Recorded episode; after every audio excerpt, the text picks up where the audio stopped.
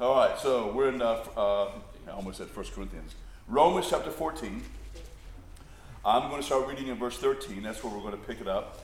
Uh, just to kind of give you a reminder that Paul has been dealing with what you, people used to call it doubtful things. And it's, it's not the best word to use, but when I was in my 20s, a bunch of books I read on dealing with uh, Romans 14, that's what they called it. But the idea is that things that may or may not be sinful. In other words, it depends uh, on a lot of things. It has to do with your conscience and has to do with your the way you were raised. So obviously, he's not talking about theft and adultery and all of that. It comes to the category of whether or not someone should eat pork, whether or not somebody should uh, eat meat sacrificed to idols. Was that a sin or not a sin? That kind of thing. Um, and so uh, that's kind of what he's dealing with. Part of that, part of the reason for that is because in the early church you had um, individuals who were raised in very strong Jewish homes, which would be most of those individuals who were raised under the Mosaic law, and then they become Christians, and they are no longer, uh, it's no longer necessary for them to follow the, the law of Moses, which had a lot of dietary laws, and some of them could do so without a, a twinge in their conscience, and others just, they just couldn't bring themselves to do it. And so Paul was basically saying that it's, in either case, it's okay. Uh, whatever you do, you do to the Lord and talk about how we are to treat each other, the attitudes that we are to have towards each other. So that's the kind of thing that he's dealing with. So, verse 13 then. He says, Therefore, let us no longer criticize one another. Instead, decide never to put a stumbling block or pitfall in your brother's way. I know and am persuaded by the Lord Jesus that nothing is unclean in itself. Still, to someone who considers a thing to be unclean, to that one it is unclean. For if your brother is hurt by what you eat, you are no longer walking according to love. Do not destroy that one that, that one Christ died for by what you eat. Therefore, do not let your good be slandered, for the kingdom of God is not eating and drinking, but righteousness, peace, and joy in the Holy Spirit. Whoever serves Christ in this way is acceptable to God and approved by men. So, even though we covered a lot of this uh, as we went through the other part a couple weeks ago, let's go ahead and go back through what he is telling them because he's kind of summarizing and applying it to them. So, first of all, verse 13, therefore, let us no longer criticize one another. So, the bottom line is that if, when it comes to things that um, is an either or situation, it would be incorrect for us to judge or criticize that individual for what they are doing and what they're not doing. Um, so let's say that uh, let, we use the example of an individual who's raised as a Muslim. Uh, they never eat pork. That individual becomes a believer. They still, it bothers them to eat pork because they think that they're um, disobeying God, even though they know that was a part of the Muslim faith and that the Bible says you don't have to, that you can't eat pork. They still, it bothers them. So what he's saying is, look, don't criticize them. Don't don't don't say, well, he's just weak in the faith. Don't do that. Just let it go. Accept them. Um, and then and then if he, uh, as he matures as a believer, even though he may never get to a point where he can eat pork, he then should not criticize those who do. Right? Kind of, it goes both ways. You know, you don't. It's one of those things that an individual has the right uh, to decide uh, when it comes to those things. Uh, in our in our culture, because you know the American culture is so vast and um, we don't have a lot of those kinds of things. There are still plenty of things, I guess, that individuals can um, uh, get all uptight about. So I remember back, now I've read about this, uh, but I know back in the 50s and the 60s, and maybe some in the 70s, you know, there, there were some churches where they were they were, you know, they were, they were telling people that if you would go to the movies, it was a sin. Didn't matter what the movie was. If it was a Disney movie or whatever, it was sinful. Christians don't go to movie theaters. All right? Uh, when Spurgeon uh, was alive, which was back in the 1800s, they said that Christians don't go to, it was, I, I don't think they called the theater. Maybe they did, when, you know, where they put plays on and stuff. I guess it's called the theater. Christians don't do that. Uh, Christians don't go to musicals. Christians, I mean, you know, there's just all you always have have that. And so basically, if you don't think you should, then don't go. And if you're free to go, then go. That's it. You know, don't worry about it. Uh, now, when it gets down to what you're watching, that's usually pretty easy to decide. Um, uh, there's some pretty clear guidelines when it comes to that, but that's kind of the idea um, that he's getting at there. So he tells us then that instead of criticizing, instead, he always goes back to you, the individual. Instead, decide never to put a stumbling block or a pitfall in your brother's way. So, again, remember, we need to make sure we, we recognize what Paul is doing here, and I think this is important. Because many individuals have tried, or maybe they just plain have, they've used these areas that are doubtful, questionable, whatever you want to call it, as a way to manipulate and control other Christians. It's, it's wrong to do that.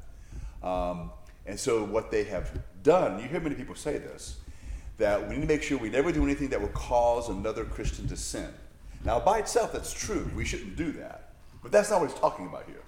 Right? In other words, some have said, well, you know, if you know they, they can't eat pork and you eat pork and they eat pork because you're eating pork, you're making them sin. That's, that's you're violating. That's not what they're talking about.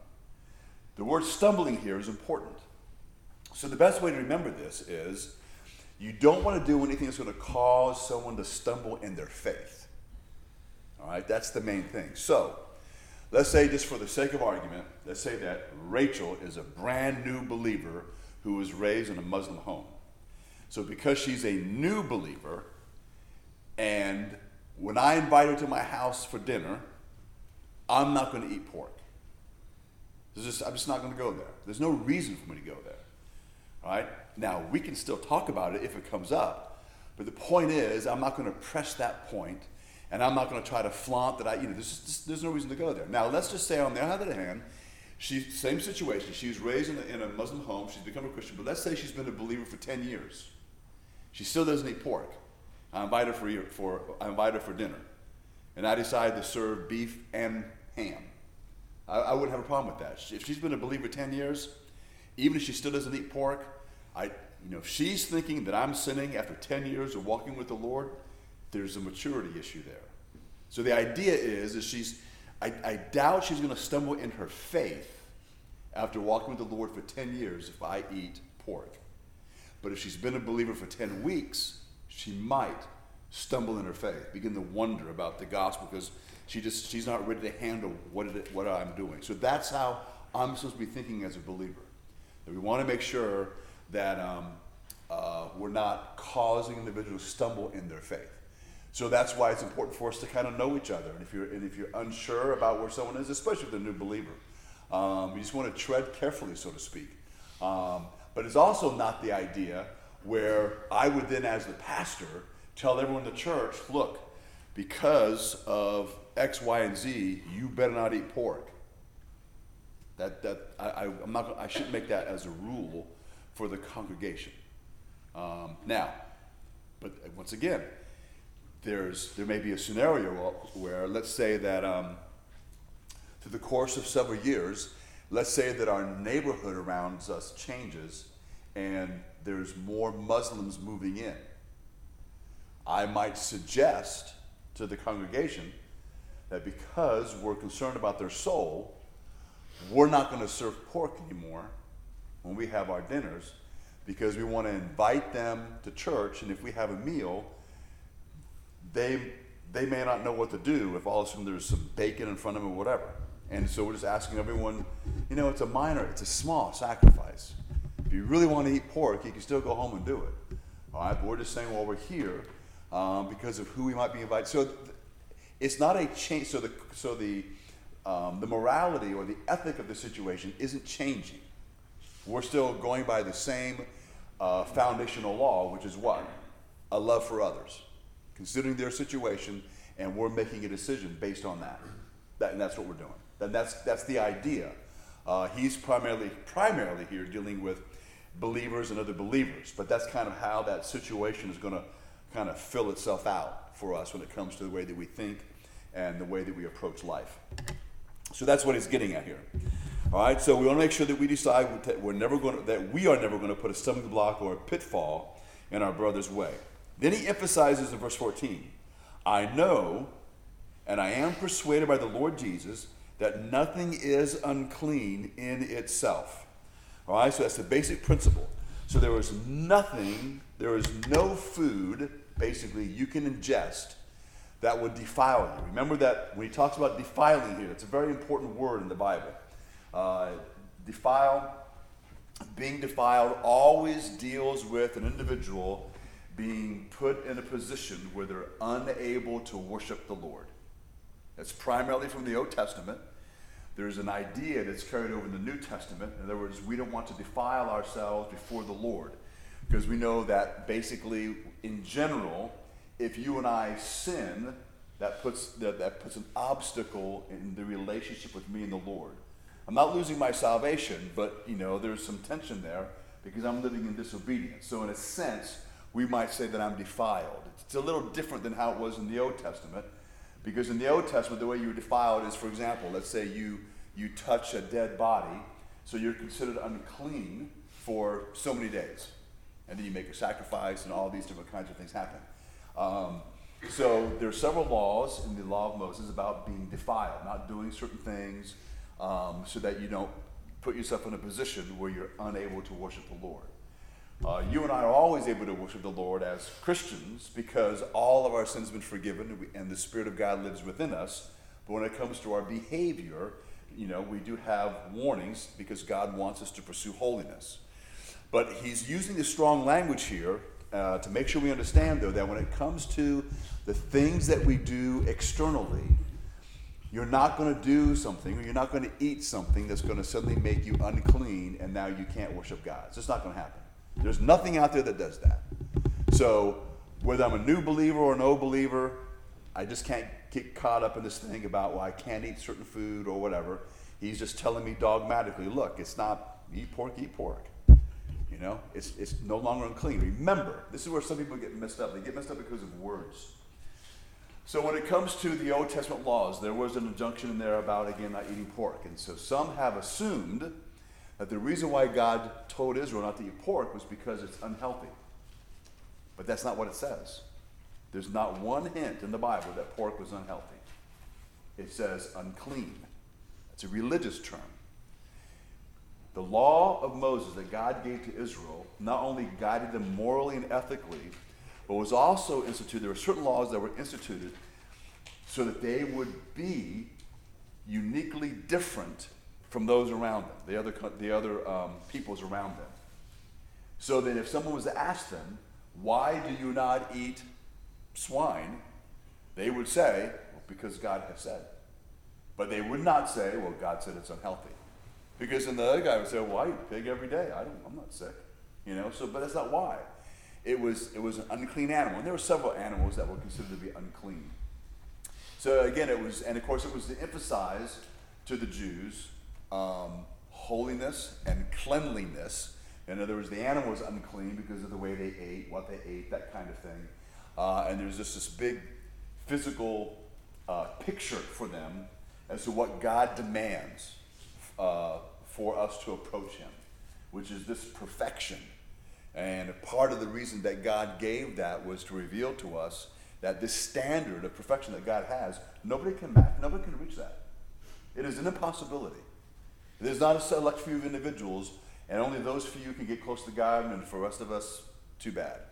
It was to show us then God's graciousness and mercy that He never lowered His standard, but Christ met that need so that we talk about the fact that as believers, not only am I forgiven for all of my sin, but I'm now dressed in the righteousness of Christ. And so I'm able to approach God not because I don't eat meat or because I do eat meat. I'm able to approach God because of Christ. And so that it's always coming back to that.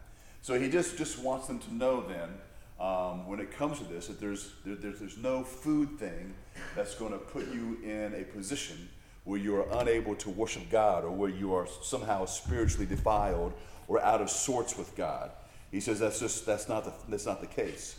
But then he, uh, but he stops there and says, still, to someone who considers a thing to be unclean, to him it is unclean. And that goes back to what I told you before about, for example, a Muslim who becomes a believer. Right? They may consider pork to still be unclean. They just can't get over that. And so, as long as in their mind, even though they may know what the Bible says, you know how sometimes you can know something but we, we might say emotionally they just can't get over it for whatever the reason. All right? So you, so you know that it's not a sin, but it's almost like your conscience won't let you. Then what he's saying is, yeah, if your conscience is still there, then that would be wrong for you to do. It, it would be kind of like this. When I was, uh, when I was a kid, um, I used to drench my pancakes in uh, syrup, maple syrup, just enormous amounts of syrup. Um, of course, that would also be an excuse that I needed more pancakes because there's still syrup on my plate. But anyway, so there was one particular morning where I was kind of sick. Just kind of had the flu. But being a young kid, I didn't care. They're making pancakes, I'm going to eat. So I ate an enormous amount of pancakes, an enormous amount of maple syrup again, and I got sick and I threw up the rest of the morning because I was already sick. Well, this happens to a lot of people. Whenever you eat something when you're sick and then you throw up, you remember there's, there's an association between that taste and what you did. And you're no longer able to eat that thing again. And from that day on, the thought of maple syrup, ah, I'm just not interested. Now, I know intellectually that the maple syrup did not make me sick. It didn't make me sick. I was already sick. That was the deal. Doesn't matter. All right? I guess you call it a mild form of PTSD. All right? So I don't, so to this day, you know, if I eat pancakes, if I want something sweet on it, I use strawberry jam. You know, that's what I put on it. But I, maple syrup, yeah, just not going there. All right? I don't want anything, Now I don't want anything with maple syrup on it.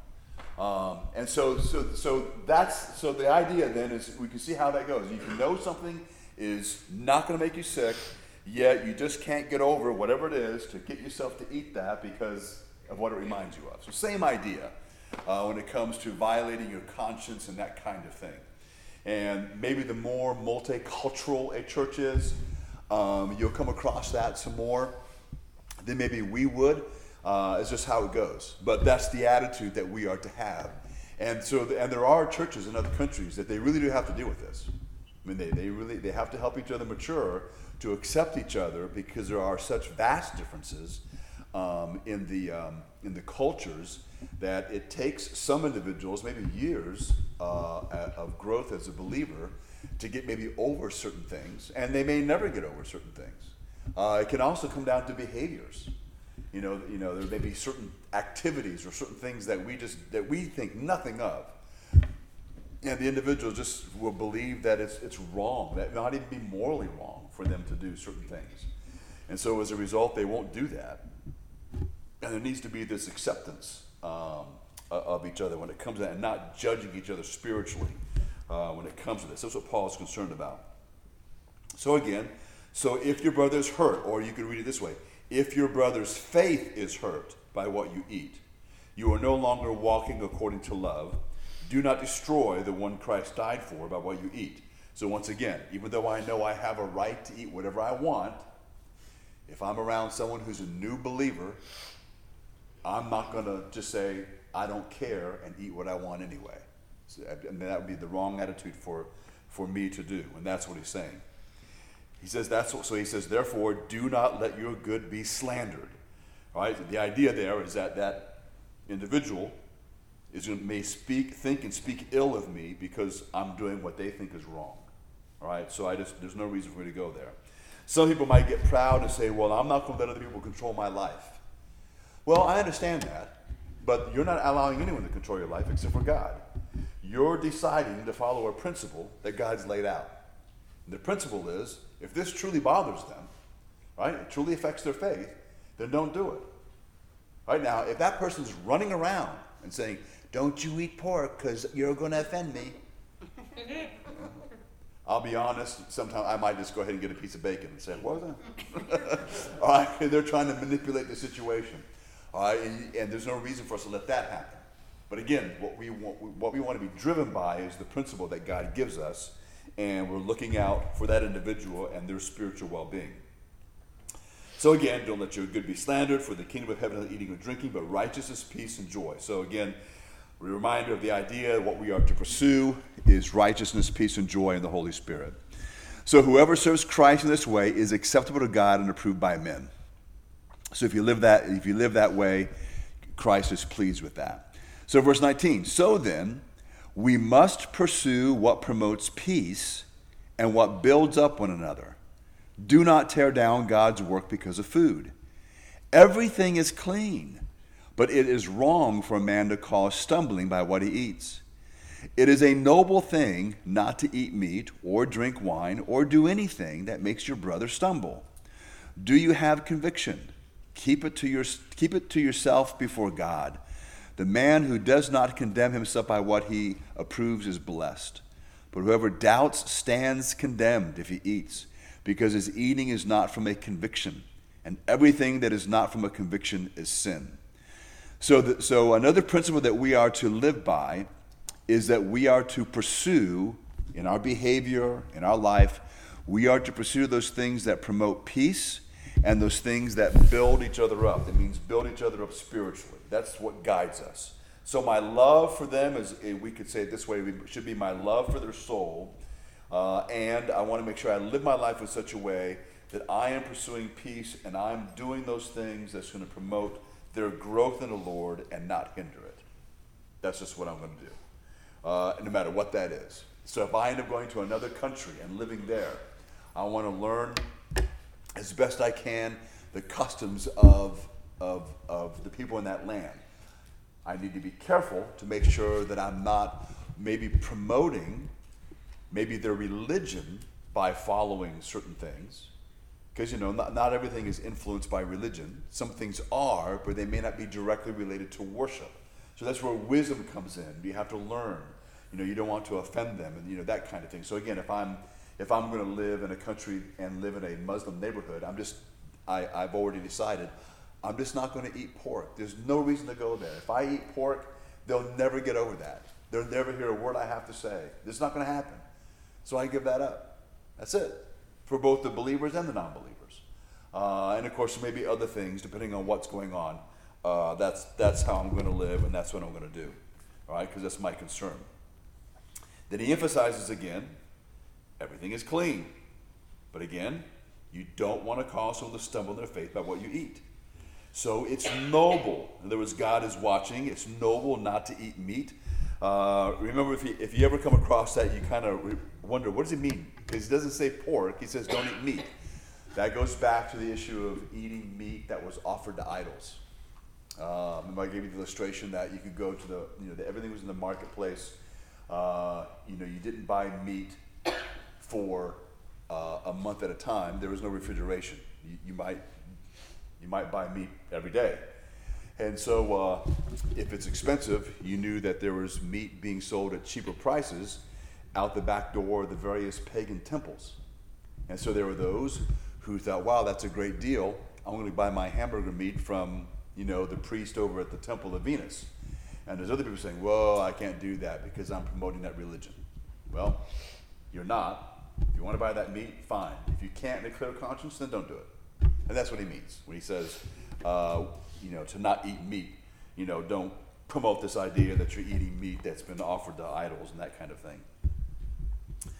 So again, he comes back to you and I having convictions. That means being clearly convinced. You are con- all right. So, so it's not just. So again, we use the pork thing as an illustration. So you may know intellectually that you are allowed to eat pork, but you can't do it. All right? So whatever for whatever the reason, then you're not convinced. Okay? So if you're convinced that you can, then go ahead. The idea is that you live your life based on what you're convinced about. So what you don't want to do is you don't want to take something, whatever it is, it doesn't matter what it is, whatever it is, if you have questions about it, don't say to yourself, well, I know Bob eats it, so it must be okay. Because you might still violate your conscience. You may still feel guilty for doing it. That's not a reason, okay? You want to become fully convinced in your mind that it's okay with God. All right? That's just that's how we are to, to live. So if you are really perplexed by that, then you need to look at what the Word of God says, maybe study it. It's okay to ask other people what they think and pray about it and you know, if you can get over it, then fine. If not, then just stay away and uh, live your life um, and don't get all caught up in it. All right?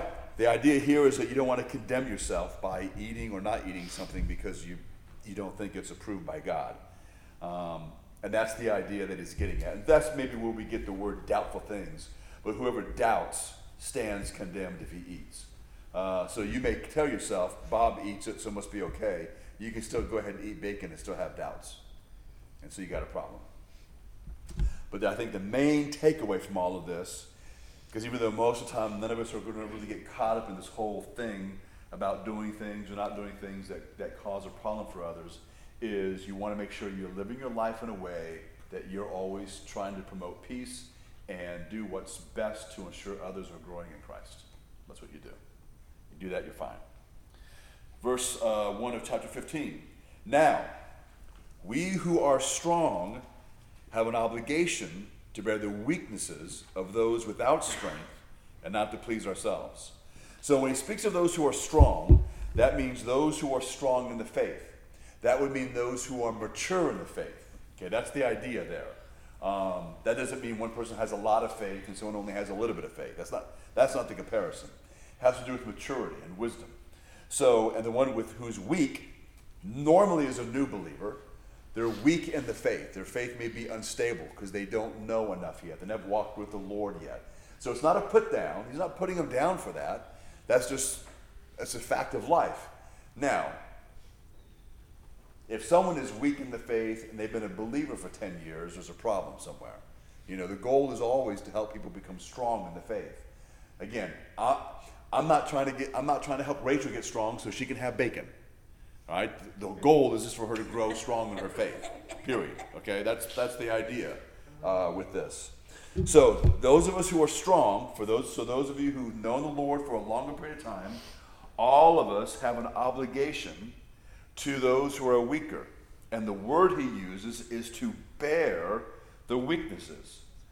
All right? So that means I put up with the restrictions that they're living by because they can't have. I'm doing it voluntarily because they're, they're not mature yet. So that's what we do. Um, real simple.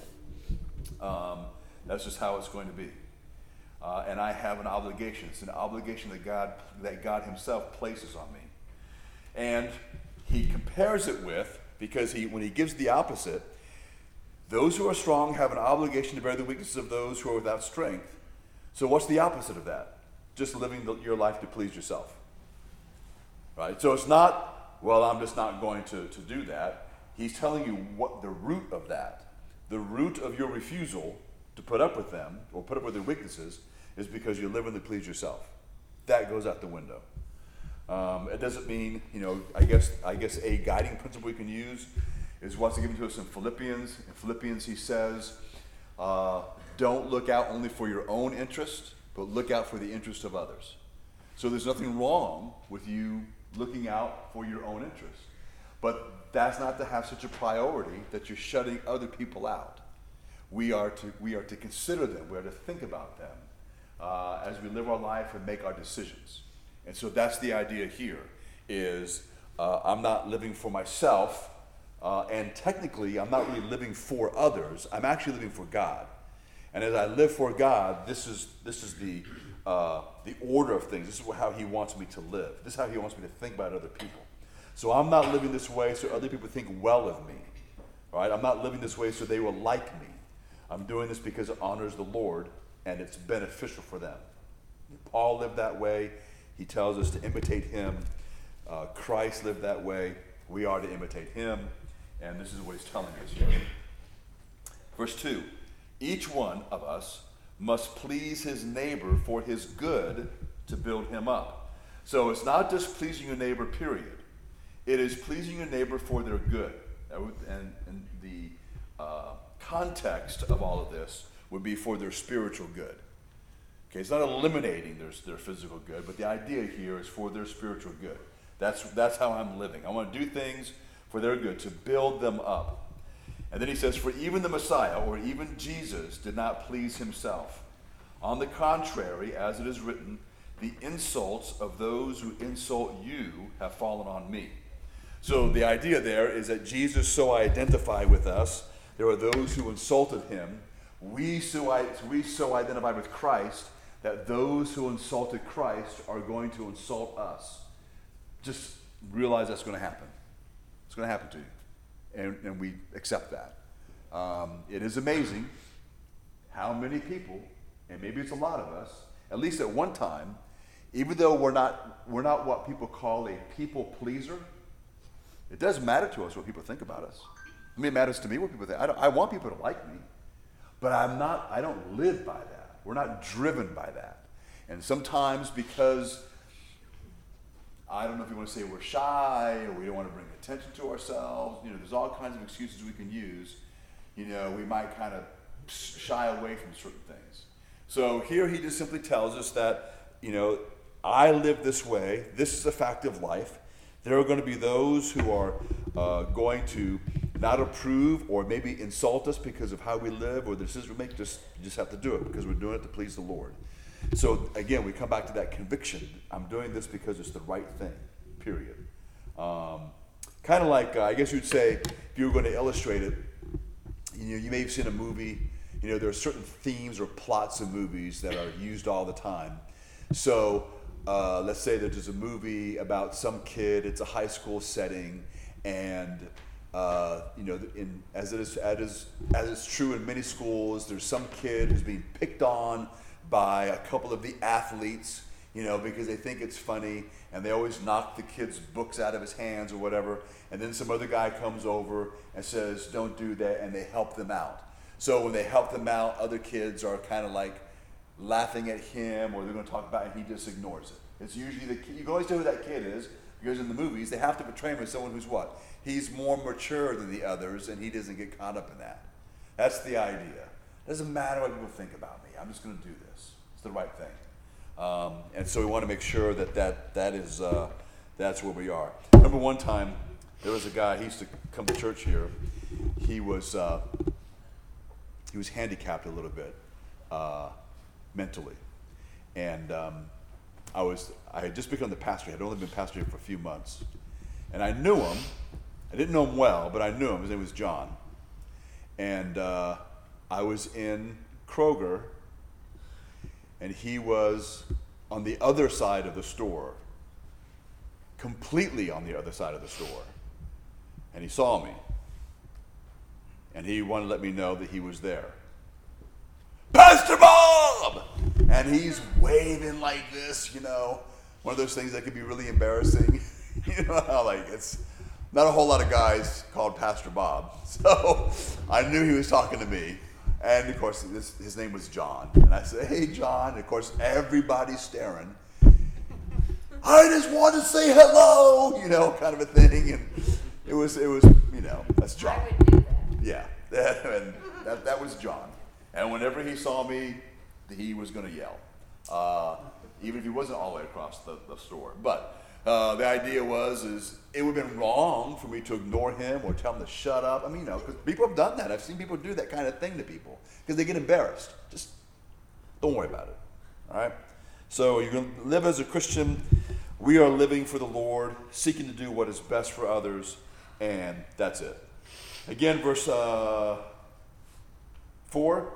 For whatever was written in the past was written for our instruction so that we may have hope through endurance and through the encouragement from the Scriptures.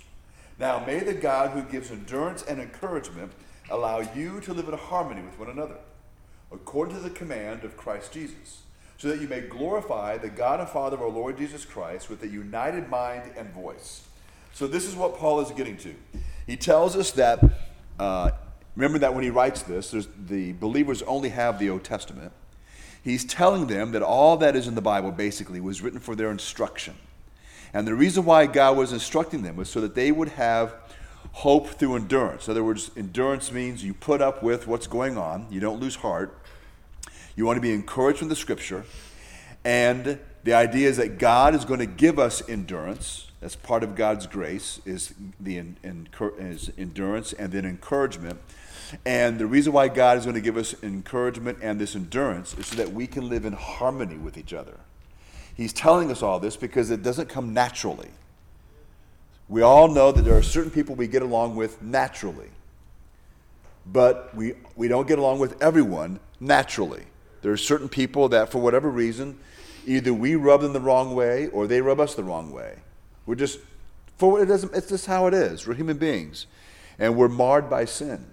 But the bottom line is, is that we need to pursue peace and righteousness. And here, he tells us that we need to live with one another in harmony. That's what he tells us to live in harmony. So then, when others say, How is it? or everyone here seems to get along, you tell them, Well, the reason for that is because we love Christ. I mean, we do love each other, but again, when you have a diverse group of people, it's not just diverse does not just mean because we have different ethnicities. We have diversity in all kinds of things diversity in our personalities and our likes, our dislikes, and all kinds of things.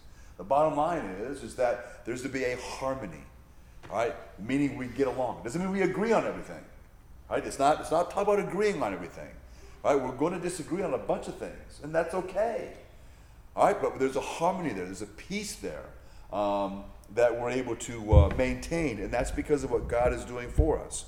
And he tells us here that it's according to what? The command of Christ.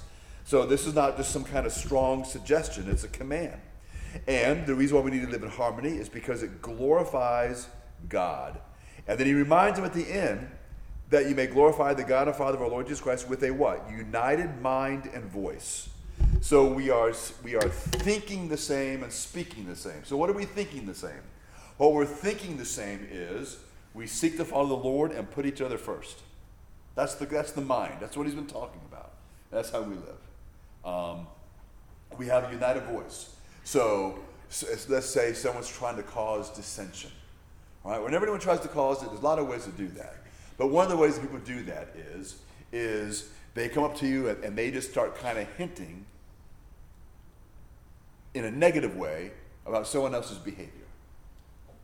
Say, yeah, you know, I was talking to Lance. You know, Lance, Lance is, you know, Lance is different. You know, they're fishing. What are they fishing for? You know, when the person does that, normally they're the official media say, well, yeah, I mean, you know, that's, that's Lance. Yeah, but man, sometimes, man, Lance is just, you know, he just, just gets to my nerves. Now, why is that person doing that? All right, well, they're doing that because they're, they're, you know, they, they may not be thinking, I'm trying to cause dissension. But that's what they're doing for whatever the reason.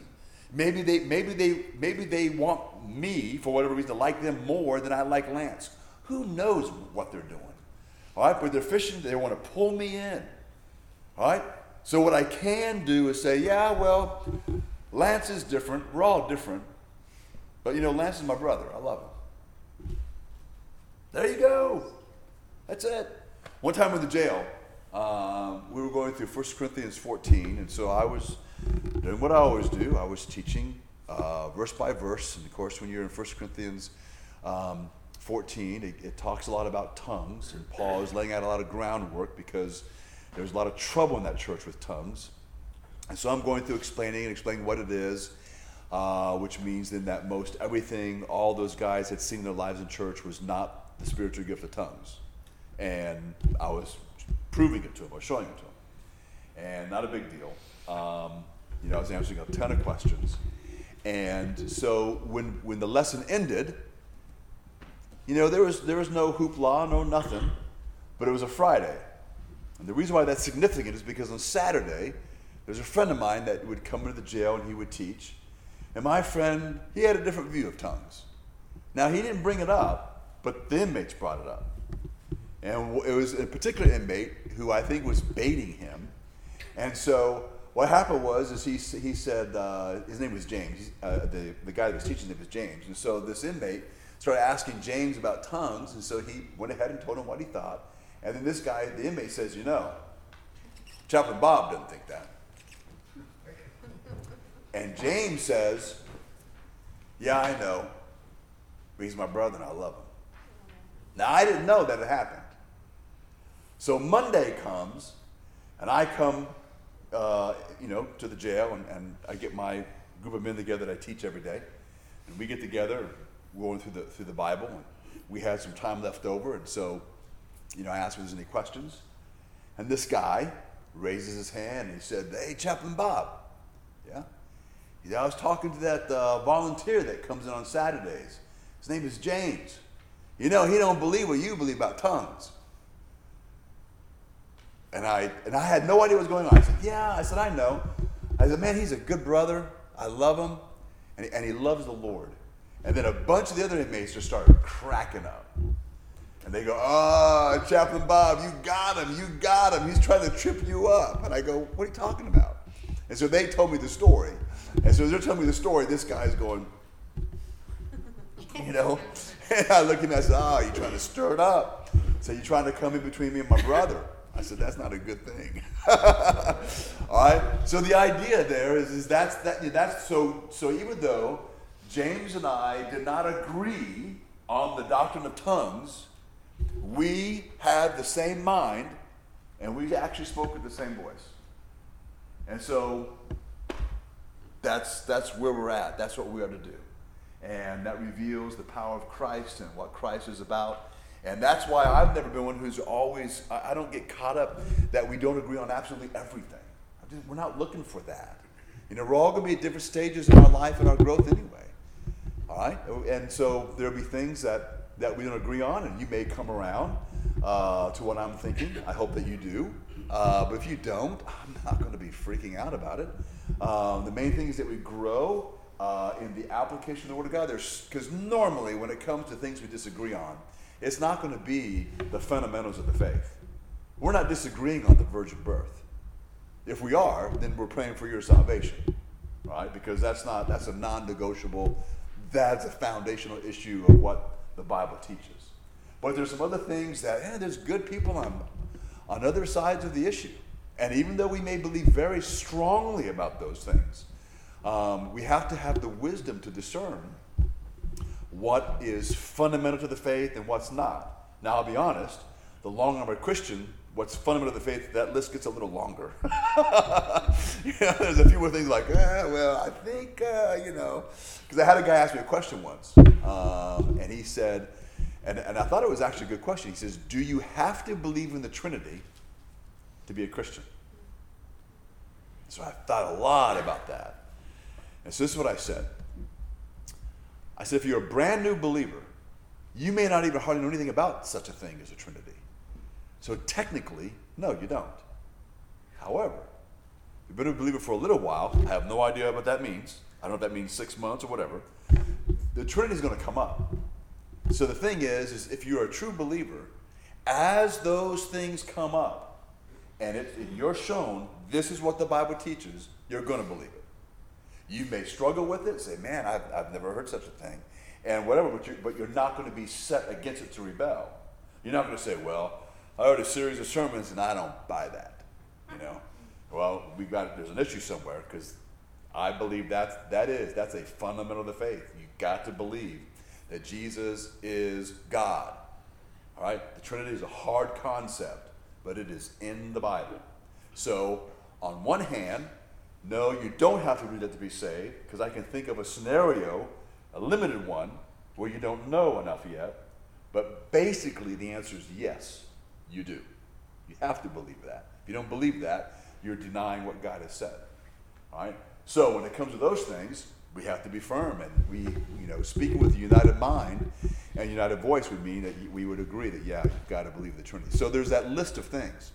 But when it comes to other things, even though they may be really important, you know, like tongues and whatever.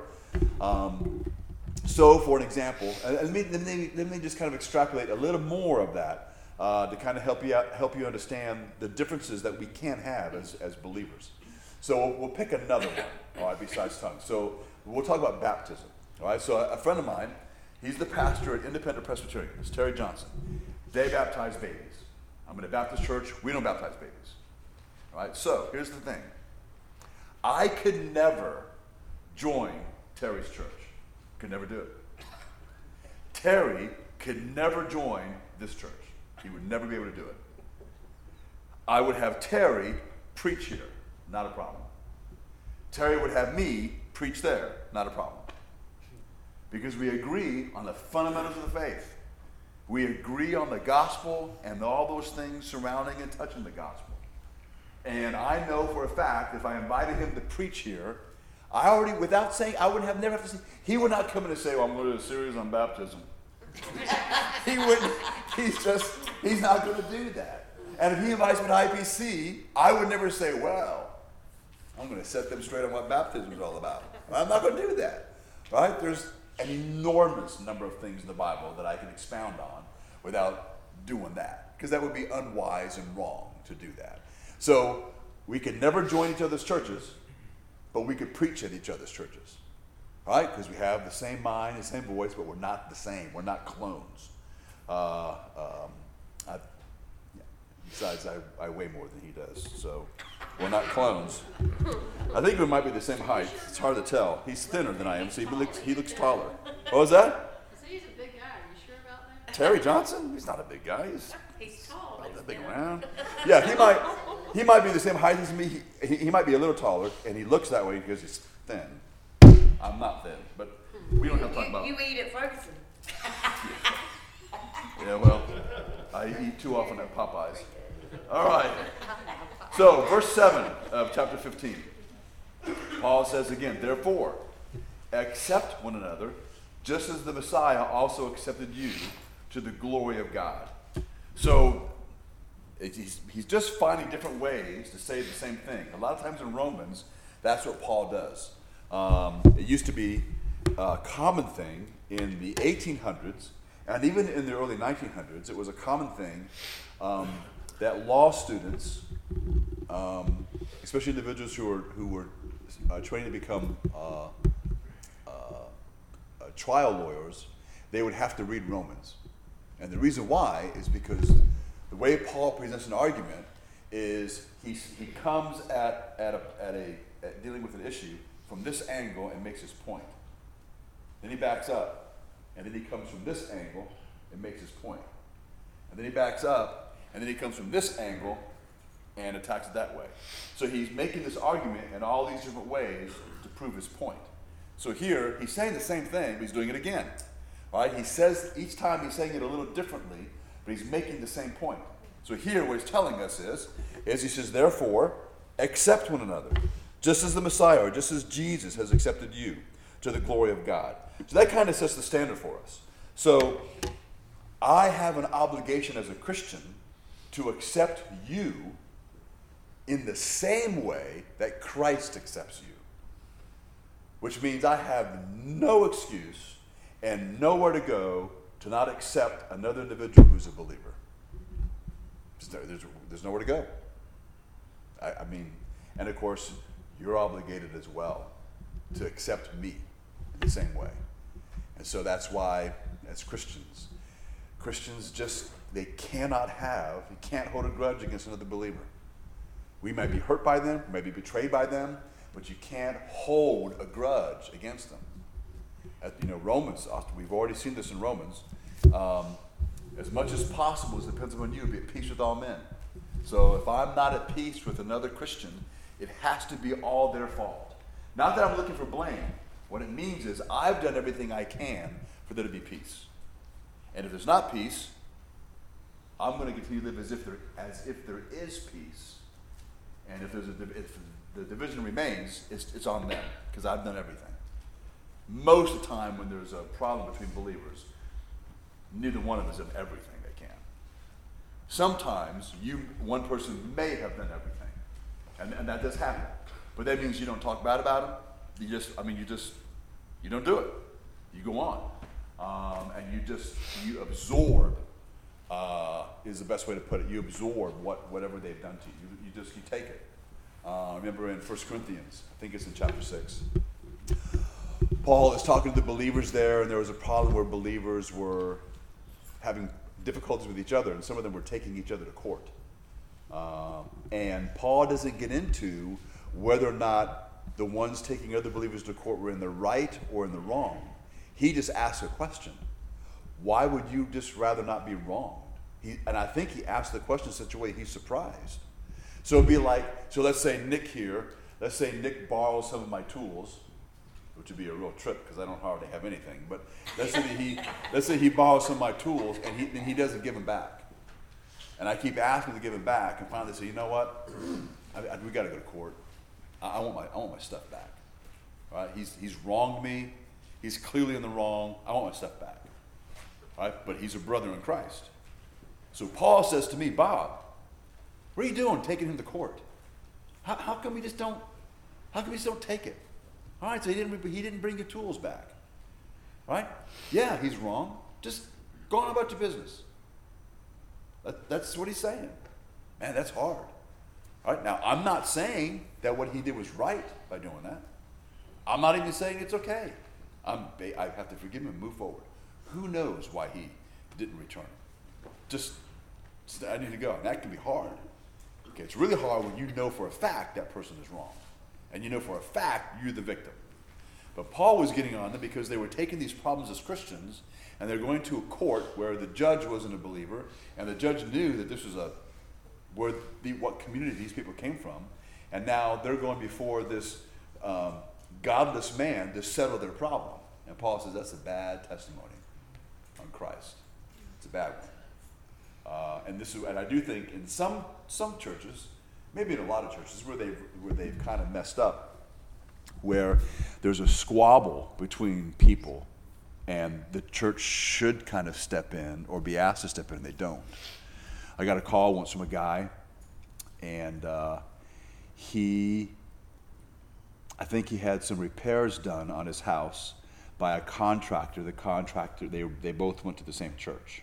I don't know why the guy was calling me, but he called me up, and I, I, at least part of the reason why he called, I guess he was looking for advice. He says, "Man, this guy, he won't. He, he's messed up, and he won't fix it. You know, and it's costing me X number of dollars. You know, and it's going to cost me more to get someone else to come in and fix what he's messed up.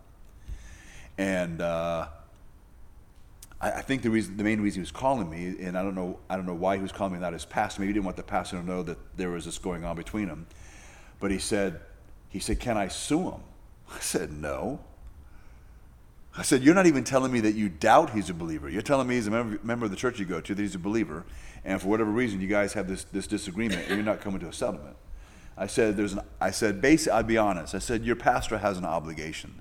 The church has an obligation to work this out. And you guys have an obligation to live by whatever the church decides, whether, whether it's the pastor, church leadership, however they handle that. And I know it can be uncomfortable, but you guys have a responsibility to accept what the church says. Because normally what's going to happen is, is people are going to take sides, someone's going to get their feelings hurt, someone leaves. That's a bad testimony. So that's why I told him, I said, you both have to agree that whatever the church decides, you're going to live with it. You have to do that. And see, and in our country, a lot of people they won't do that. They're not going there, and it's hard.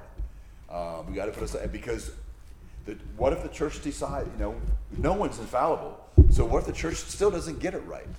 They don't get it perfectly right. What are you going to do then?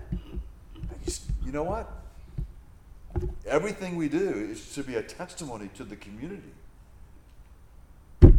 Now we can get into, well, whoever's the most mature believer should be doing this. And I know all that. But you can't make people do things. And so and I told this guy, I said it may be that in the end it may cost you a few thousand more dollars. I'm not telling you that's nothing, because I think that's a big deal. But if you live your life to honor the Lord and you get shortchanged, you just ask the Lord to help you get through it. Whether the Lord bails you out and you get money from some source that you didn't know about, or it's something else, but you depend upon let the Lord take care of it. And don't allow bitterness to grow up in your heart, because that's what Satan wants to do. You know, he wants he, he may want one of you to leave, cause dissension in the church, and it's it's hard. And I'll be honest, I think from it's just from my experience, from what I've heard, from what I've read, in most cases it doesn't go well. Someone's going to leave the church. Sometimes the worst is they leave the church and don't go to any church. That's even worse. But that's what happens. And so there's an opportunity, if we think about it, there's an opportunity there for us to maybe down the road let the world see how we how we can handle things. And there's no testimony.